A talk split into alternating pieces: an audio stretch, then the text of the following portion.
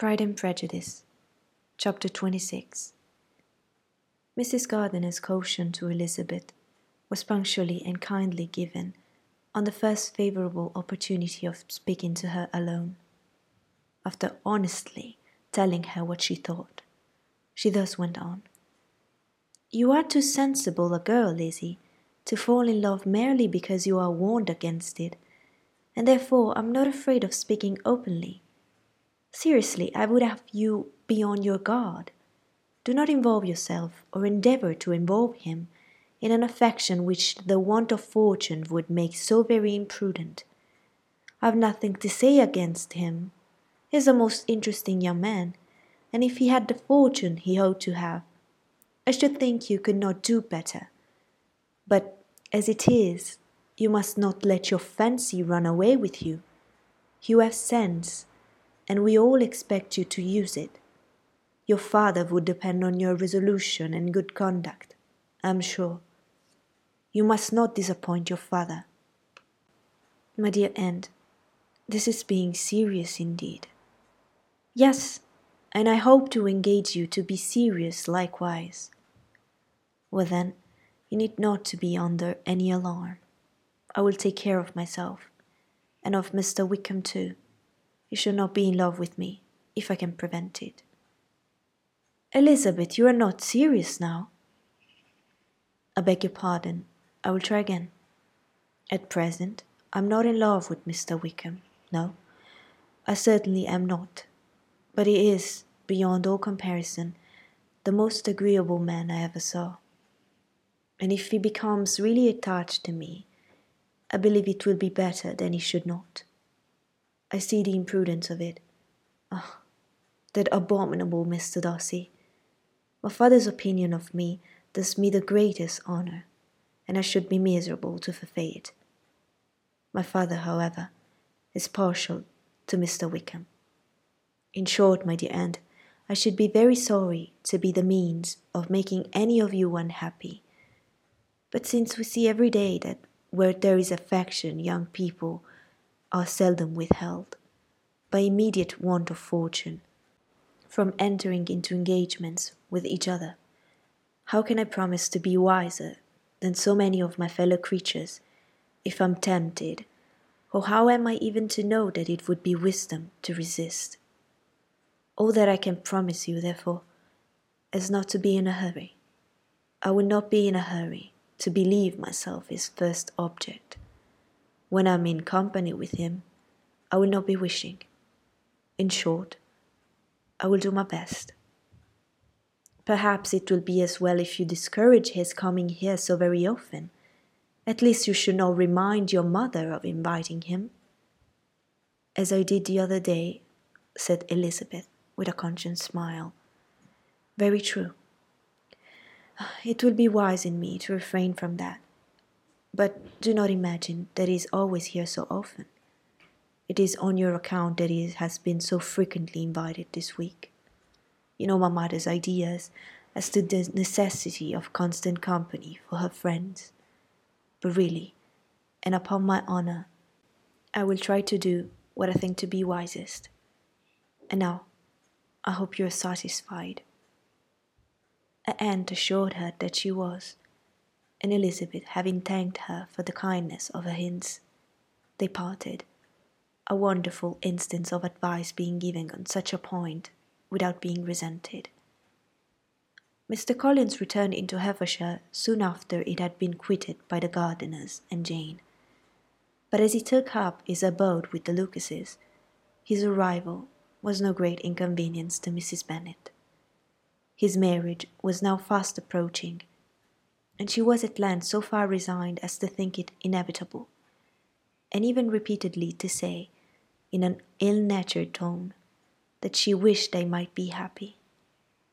Thursday was to be the wedding day, and on Wednesday Miss Lucas paid her farewell visit, and when she rose to take leave, Elizabeth, ashamed of her mother's ungracious and reluctant good wishes, and sincerely affected herself, accompanied her out of the room. As they went downstairs together, Charlotte said, I shall depend on hearing from you very often, Eliza. That you certainly shall. And I have another favour to ask. Will you come and see me? We shall often meet, I hope, in Hertfordshire. I am not likely to leave Kent for some time. Promise me, therefore, to come to Hunsford. Elizabeth could not refuse, though she foresaw little pleasure in the visit. My father and Maria are to come to me in March, added Charlotte, and I hope you will consent to be of the party. Indeed, Eliza, you will be as welcome to me as either of them. The wedding took place. The bride and the groom set off for Kent from the church door, and everybody had as much to say or to hear on the subject as usual. Elizabeth soon heard from her friend, and their correspondence was as regular and frequent as it had ever been. That it should be equally unreserved was impossible. Elizabeth could never address her without feeling that all the comfort of intimacy was over, and though determined not to slacken as a correspondent, it was for the sake of what had been rather than that one was. Charlotte's first letters were received with a good deal of eagerness. There could not but be curiosity to know how she would speak of her new home, how she would like Lady Catherine, and how happy she would dare pronounce herself to be. Though, when the letters were read, Elizabeth felt that Charlotte expressed herself on every point exactly as she might have foreseen. She wrote cheerfully, seemed surrounded with comforts, and mentioned nothing which she could not praise. The house, furniture, neighbourhood, and roads were all to her taste, and Lady Catherine's behaviour was most friendly and obliging. It was Mr. Collins's pictures of Hunsford and Rosings rationally softened, and Elizabeth perceived that she must wait for her own visit there to know the rest. Jane had already written a few lines to her sister to announce their safe arrival in London, and when she wrote again, Elizabeth hoped it would be in her power to say something of the Bingleys. Her impatience for this second letter was as well rewarded as impatience generally is. Jane had been a week in town, without either seeing or hearing from Caroline. She accounted for it, however, by supposing that her last letter to her friend from Longbourn had by some accident been lost. My aunt, she continued, is going tomorrow into that part of town, and I should take the opportunity of calling in Grosvenor Street. She wrote again when the visit was paid, and she had seen Miss Bingley. I did not think Caroline in her spirits, were her words but she was very glad to see me, and reproached me for giving her no notice of my coming to London. I was right, therefore. My last letter had never reached her. I inquired after their brother, of course. He was well, but so much engaged with Mr. Darcy that they scarcely ever saw him. I found that Miss Darcy was expected to dinner. I wished I could see her. My visit was not long, as Caroline and Mrs. Hurst were going out. I dare say I should soon see them there. Elizabeth shook her head over this letter. It convinced her that accident only could discover to Mr. Bingley her sister's being in town. Four weeks passed away, and Jane saw nothing of him. She endeavoured to persuade herself that she not regretted but she could no longer be blind to Miss Bingley's inattention. After waiting at home every morning for a fortnight, and inventing every evening a fresh excuse for her, the visitor did at last appear. But the shortness of her stay, and yet more the alteration of her manner, would allow Jane to deceive herself no longer. The letter which she wrote on this occasion to her sister will prove what she felt.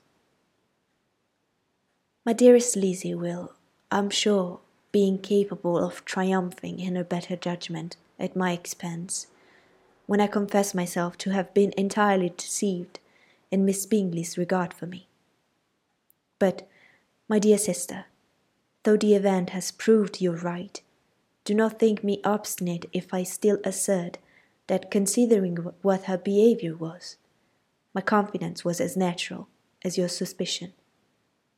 I do not at all comprehend her reason for wishing to be intimate with me, but if the same circumstances were to happen again, I'm sure I should be deceived again. Caroline did not return my visit till yesterday, and not a note, not a line, did I receive in the meantime. When she did come, it was very evident that she had no pleasure in it. She made a slight formal apology for not calling before, said not a word of wishing to see me again, and was in every respect so altered a creature that when she went away I was perfectly resolved to continue the acquaintance no longer. A pity, though, I cannot help blaming her. She was very wrong in singing me out as she did. I can safely say that every advance to intimacy began on her side.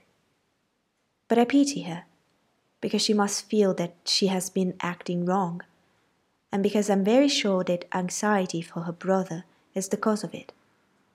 I did not explain myself further, and though we know this anxiety to be quite needless, yet if she feels it, it will easily account for her behavior to me, and so deservedly dear as he is to his sister. Whatever anxiety she may feel on his behalf is natural and amiable.